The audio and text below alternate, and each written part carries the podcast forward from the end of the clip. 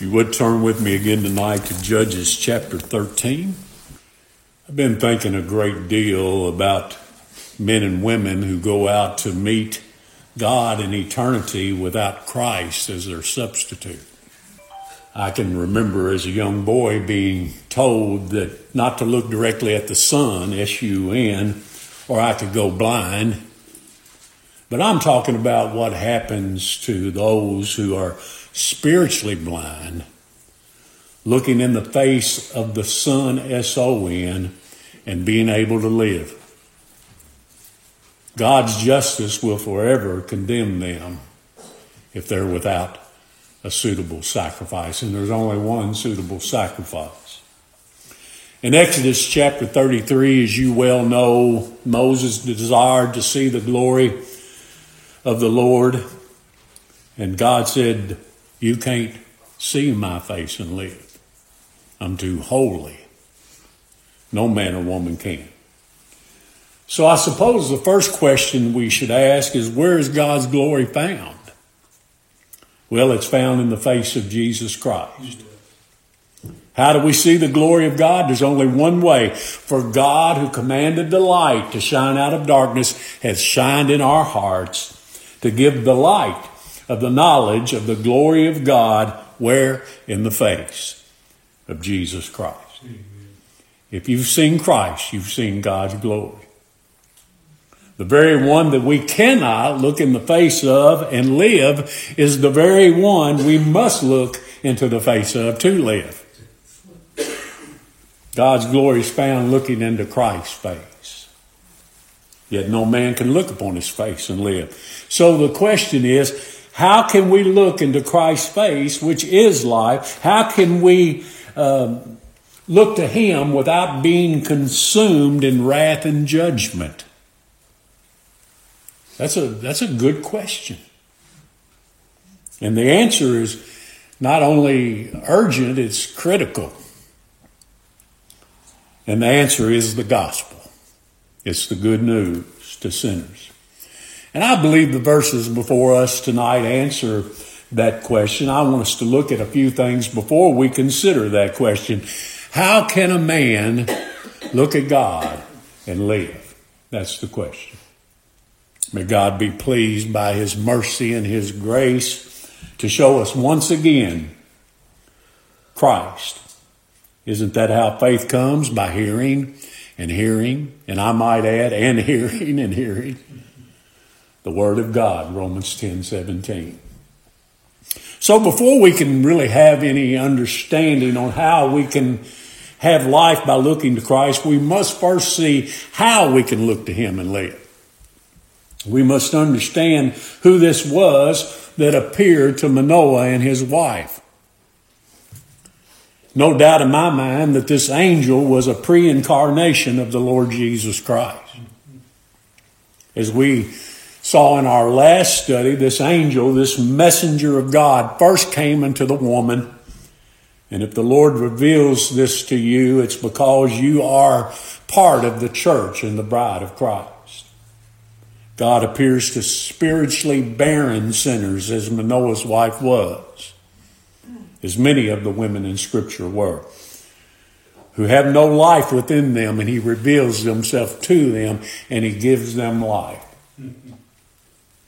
goes for all who are barren, and we all are by nature. Look at verse 11. And Manoah arose and went after his wife and came to the man and said unto him, Art thou the man that speakest unto the woman? And as we saw, and he said, I am. I am. I am that I am. and though this angel was not a man, yet appearing in the form was taken to be a man, I remind you that Jesus Christ is the God man.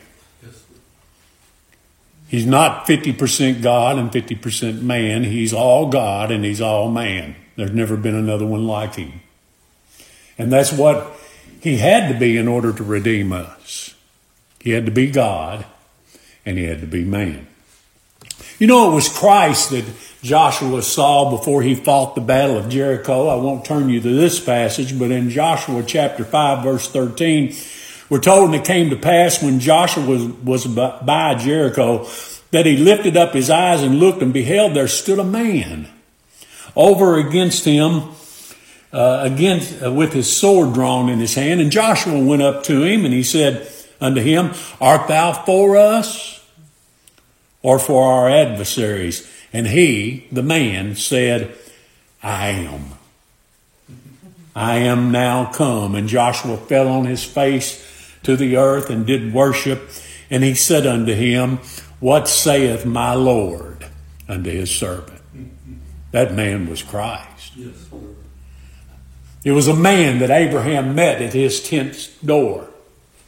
And when he said, My Lord, my Lord, if now I, if I found favor in thy sight, pass not away, I pray thee, from thy servant. He saw him as he was, as Lord.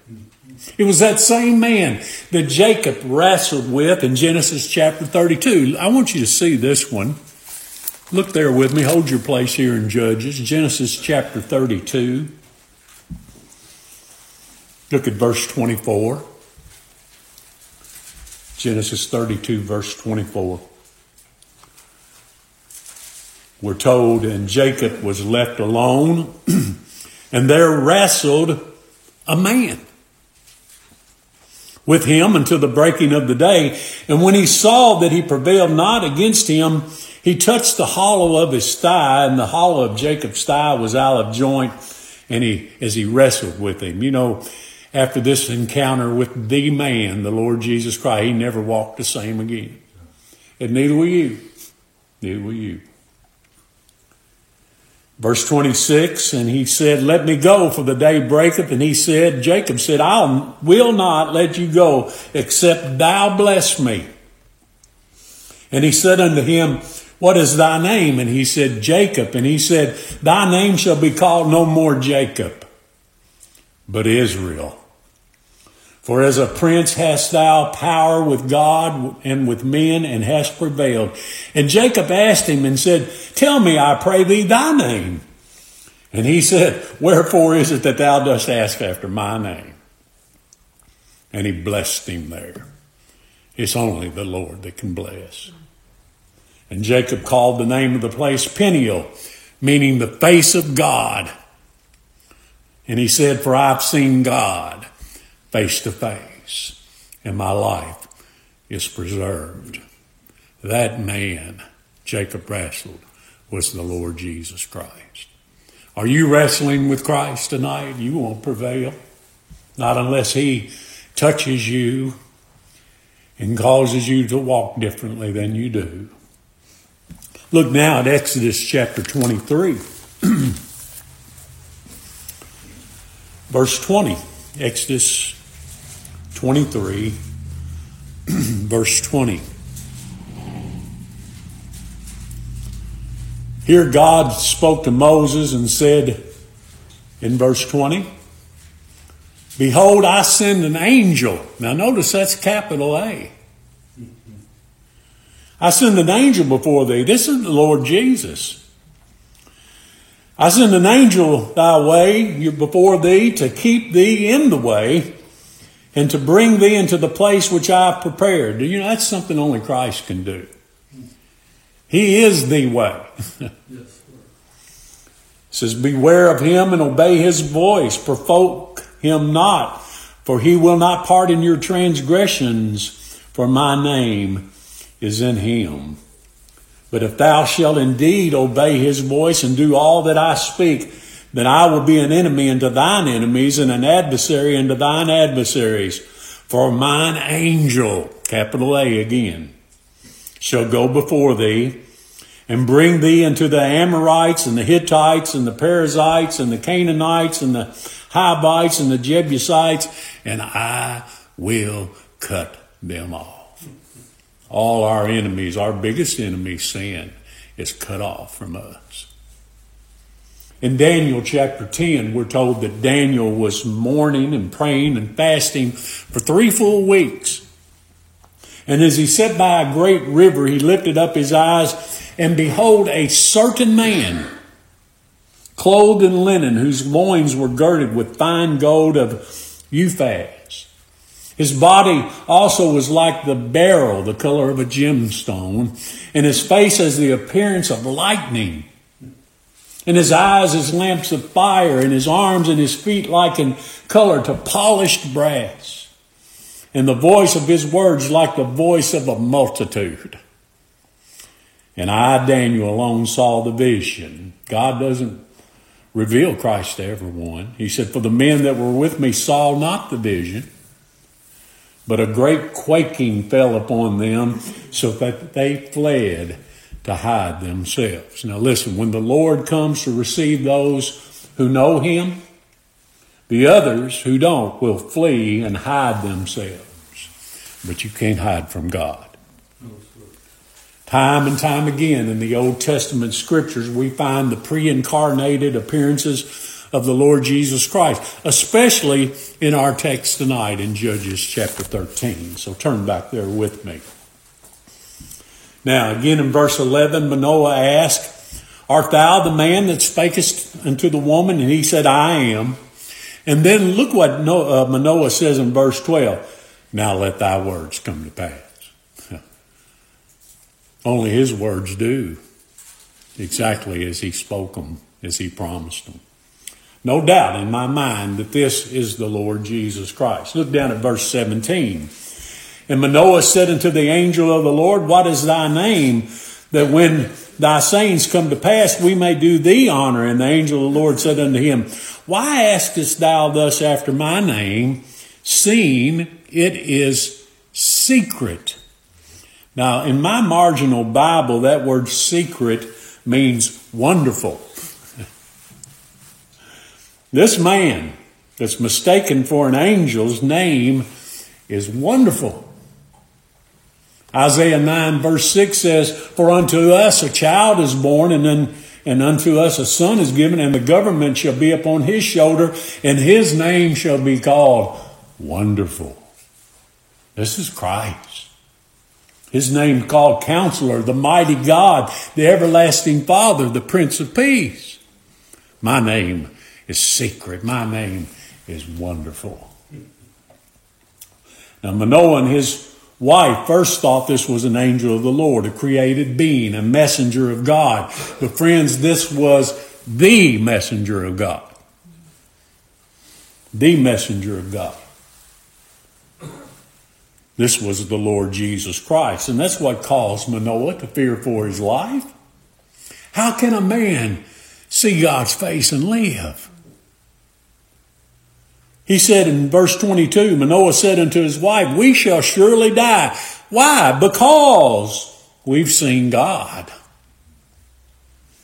Generally speaking, that's pretty much the first response of every child of God when Christ is revealed to them. We see that we in and of ourselves are worthy of nothing but death. I remember when the Lord revealed himself to me, I thought, I'm going to die. He's holy, I'm unholy. He's righteous, I'm unrighteous. But having heard the glad tidings that this messenger of God, the glad tidings that he brought, Manoah and his wife desired the angel to stay with them until they had prepared an offering for him in verse 15, excuse me. And I was thinking, isn't that the common desire of all who meet Christ? They, they want him to stay with them. Lord, don't leave me. Don't leave me. Don't leave me to myself. Don't leave me. Stay with me. But if that fellowship is to be, there must first be an understanding of who he is. Look at verse 16. And the angel of the Lord said unto Manoah, Thou, though thou detain me, I will not eat of thy bread.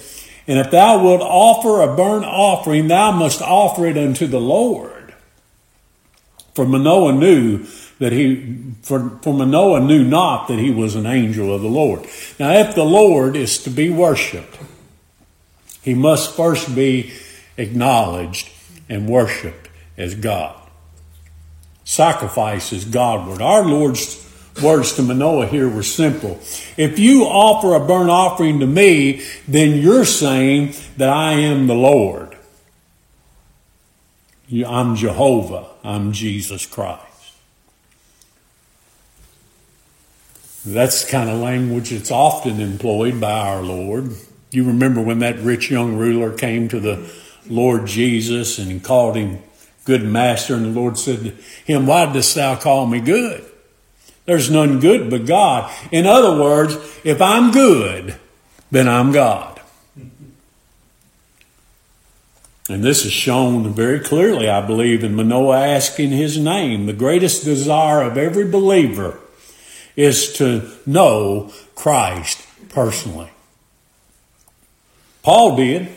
Remember what he wrote? That I may know him and the power of his resurrection and the fellowship of his sufferings, uh, being made conformable unto his death. Philippians 3.10. And at the time of our text, in the purpose of God, the Messiah was only known prophetically. But at the introduction of the new covenant, in which we have, every believer is going to know him. And that's why many of you are here tonight. As believers, your purpose in this life is to learn of Christ, to know Him better and more intimately. When Paul said that I may know him in the Amplified Bible, it says that I may know more him know him more intimately. To know him as we ourselves are known. Boy, that's a, a deep thought, isn't it? Mm-hmm. You know, that's the truth. Galatians 4 9, but now after that you have known God, or rather are known of God. the only reason you know God is because you're known of God. How turn ye again to the weak and beggarly elements whereunto ye desire again to be in bondage? 1 Corinthians 13 verse 12, for now we see through a glass darkly. But then, one day we're going to see him face to face. He said, now I know in part, but then shall I know even also as I am known. I look forward to the day of our Lord's return because I'll see him and be just like him. I'll know him even as I am known. No more mystery. No more looking through a welder's glasses. That's kind of what it's like if you've ever done that. I'll now see him. I'll then see him clearly. The Lord spoke through Jeremiah and said, Behold, the days come, saith the Lord, that I will make a new covenant with the house of Israel and with the house of Judah, not according to the covenant that I made with their fathers in the day that I took them by the hand to bring them out of the land of Egypt, which my covenant they break.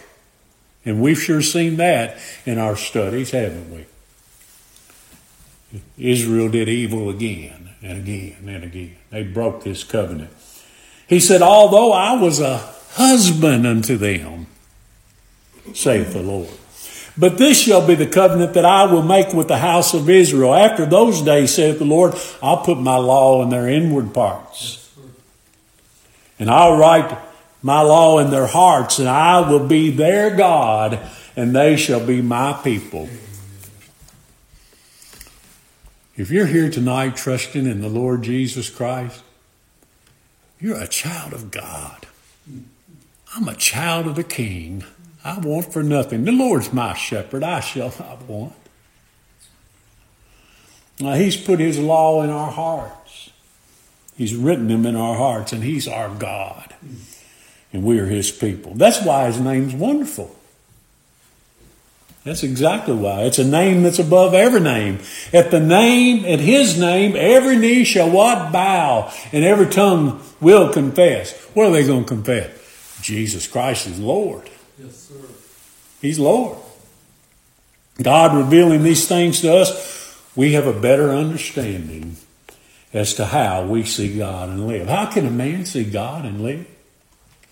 Verse 19 So Manoah took a kid with a meat offering and offered it upon a rock unto the Lord, and the angel did wondrously. Why? Because he's wonderful. And Manoah and his wife looked on, for it came to pass when the flame went up toward heaven from off the altar that the angel of the Lord ascended into the flame of the altar, and Manoah and his wife looked on and fell on their faces to the ground. But the angel of the Lord did no more appear to Manoah and to his wife. Then Manoah knew that he was an angel. I, I might add, had probably been better translated, the angel, the messenger of the Lord. So the answer of how we can see God and live is found in the words of Manoah's wife. Look at verse 23.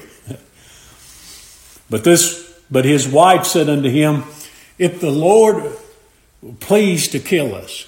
Manoah said, What we've seen, listen, we've seen the face of God, we're going to die.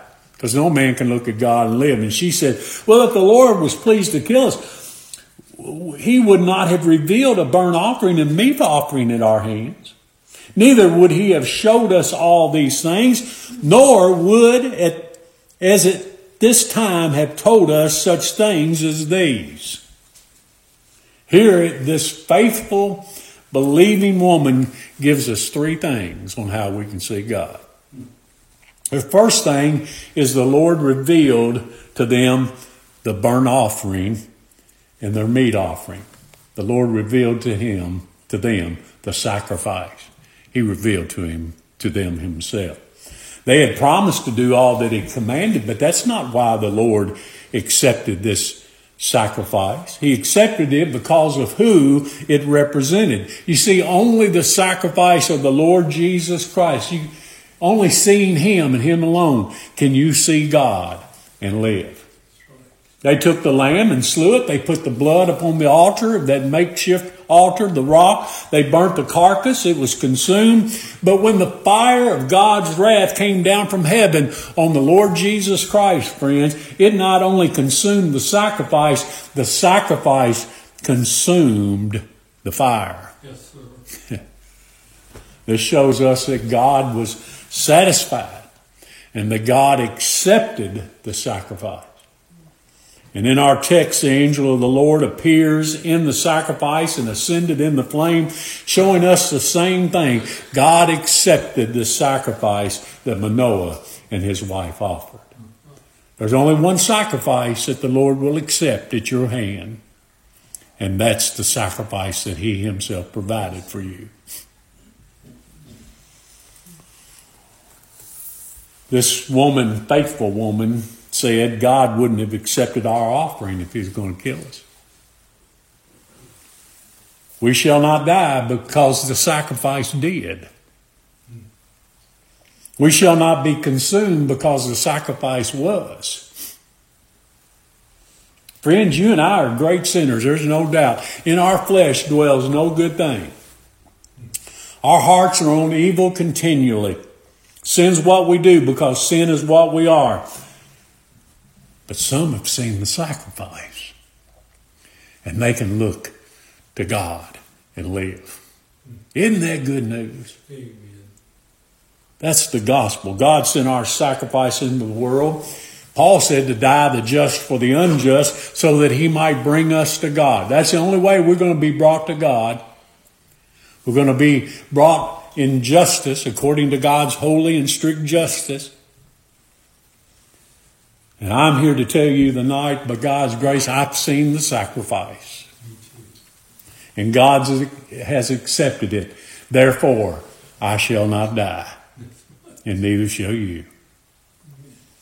Did Christ not bear all our sin in his body on the tree? Was Christ not wounded for our transgressions, as we read in Isaiah 53? Was the Lord not bruised for our iniquities?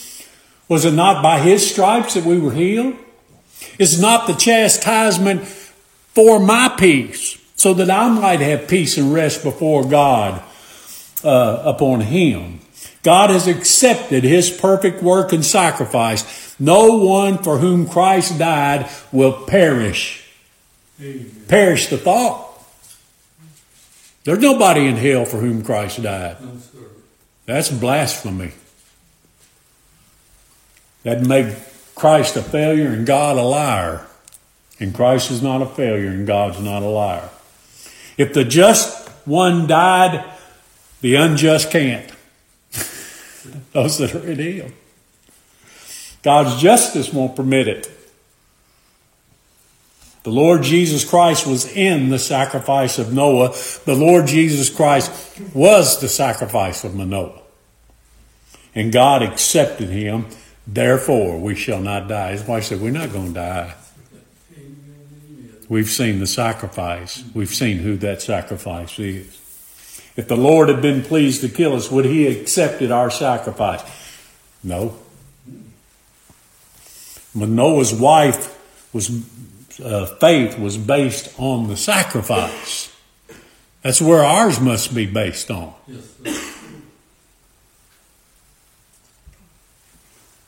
Not on what she had done, not on what Manoah had done, but in the sacri- but who the sacrifice typified. God only accepts the sacrifice that He Himself provides. And I love to say this, and I say it often God provides for himself a sacrifice, and God provides himself as the sacrifice. That's the only way a sinner can be accepted. That's the only way that you and I can look on God's face and live. But Noah's, Manoah's wife knew something else. Uh, secondly, Manoah's wife said, He wouldn't have showed us all the things that He did. He wouldn't have revealed so many things to us if He was going to kill us. She must have assured Manoah, saying, He showed himself to us. He's the one who said, Take a lamb. He's the one who said it must be offered unto the Lord. He told us that He would not partake of our bread because He Himself is the bread from heaven. He, God, God's not going to accept anything that we offer with our hands. He didn't tell us to offer ourselves. He didn't tell us to offer up our hearts. He didn't tell us to offer up money. He didn't tell us to offer our work and our dedication. He told us to offer a sacrifice unto the Lord. And he accepted that sacrifice. That's the very sacrifice that he himself provided, an offering unto the Lord. And not only that, he showed us himself in the sacrifice. He showed his approval of it. He showed us his acceptance of it. Friends, has it been revealed to you that God was in Christ reconciling the world unto himself? Would God have shown us all these things if he meant to kill us? God has revealed his Son to us and in us. Christ in us is the hope of glory. How are we going to see the glory of God? Only with Christ being in us. Only as Christ is our sacrifice, the only sacrifice that God will accept. We dare not offer anything else, anyone else, do we? I'm not going to offer him my heart. I'm not going to offer him my uh, fig leaf righteousness. I'm not going to offer him the, the best fruit that I can provide at my hand. Just like Cain, God won't accept it. If God's well pleased with his son, and he is, then God is well pleased with us in him. God's revealed our sin unto us. The wages of sin is death, but Christ paid the debt of sin by dying for us. Would he have shown us all this if he was going to kill us? Jesus Christ is the Lamb of God who takes away the sin of his people in this world. The Father bears witness of him.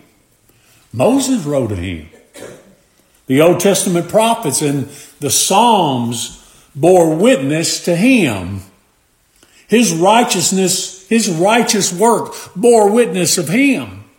Would have God revealed these things to us and then kill us? Would he have given us a desire to know Christ? Would uh, God have given us any confidence in Christ? If he's going to destroy us, well, that's nonsense. He would have never accepted his sacrifice if he was. And then, thirdly, in the last part of verse 23, Manoah's wife says, This was a wise woman. The Lord had revealed himself to her. Her name's not mentioned. She, in and of herself, is insignificant. So are we. But in the last part of 23, she says, Nor would this heavenly messenger, as at this time, have told us such things as these. What did this wondrous messenger tell them? He told us we're going to have a son. He told us that I, who am barren and have no life within, is going to have life within. That's what he told us. We're going to have a son. How can the promise of a son come if we're dead?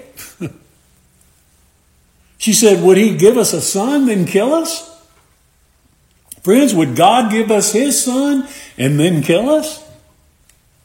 Would God have made such promises to us if he had no intention of fulfilling them? The word of promise from God to Manoah and his wife was, You're going to have a son. He's going to be special. He's going to deliver Israel.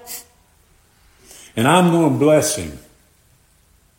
God doesn't make any promise that he doesn't keep. He's not going to kill us. God's going to kill us. You see how relevant these things are? God sent his son into the world to save sinners. And every one of you would argue that you're the chief. This, this son is special. He's the God man. There's not another like him. Never has been, never will be. He's going to save his people from their sin. You know, people talk about being saved, they don't know what they're saved from. We're saved from sin. That's the promise of God to his people. He's not going to kill us, he's going to save us. I understand that every natural born man and woman doubts. I do way too often. Shame on me. Way too often do I doubt. Abraham doubted. The father of the faith doubted. He lied about Sarah uh, being his wife, said she was his sister because he was afraid of the kings of Egypt. Listen, God is the king of kings. No, the king of Egypt is no match for him. Elijah doubted by himself. He faced the prophets of Baal and slew them all and then ran from a woman named Jezebel uh, and, and fled and hid for his life. Peter doubted. The one who in the Garden of Gethsemane pulled out his sword to defend the Lord Jesus Christ. The one whom Christ said, Upon this rock I'll build my church. He was ready to defend his master with his sword against the trained army of Rome. And now he sits by a fire and is doubted, and he doubted and he denied the Lord when a little girl asked him if he was one of the Lord's. Doubted. Doubt. Oh my. What a horrific thing. Every single one of us have doubts. But that's when we must remember the words of Manoah's wife. We're all subject to fear and unbelief. And we, at our strongest exercise faith, but we still add those words, Lord, help thou my unbelief. Because we got plenty of it. There's no perfect faith. Our perfection is, is the object of our faith. Isn't that right? Our faith's not perfect, it's weak at best, but it's who our faith is in. That being the Lord Jesus Christ. And our hope is not in perfect faith, our hope's in a perfect sacrifice. The sacrifice that God accepted. That's how we can see God and live. We walk by faith and not by sight.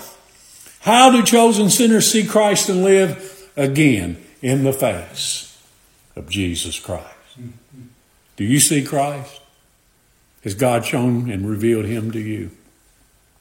It's by his offering, by his sacrifice, by his substitution that we can see God. And that, my friends, is the gospel. Amen. If you're trusting in Christ, you and I, like Abraham, in the end, will stagger not at the promise of God through unbelief. And Paul said, and neither can you. Why?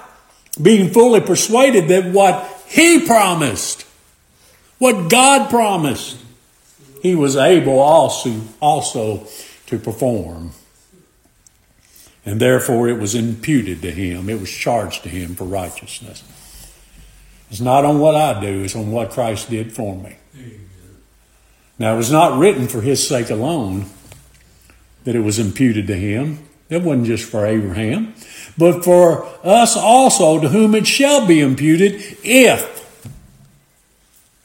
if we believe on him that raised up Jesus our Lord from the dead, who was delivered for our offenses and was raised again for our justification. May God be pleased to reveal Christ to you and to me, to us, more and more for God's glory, our good, and for Christ's sake.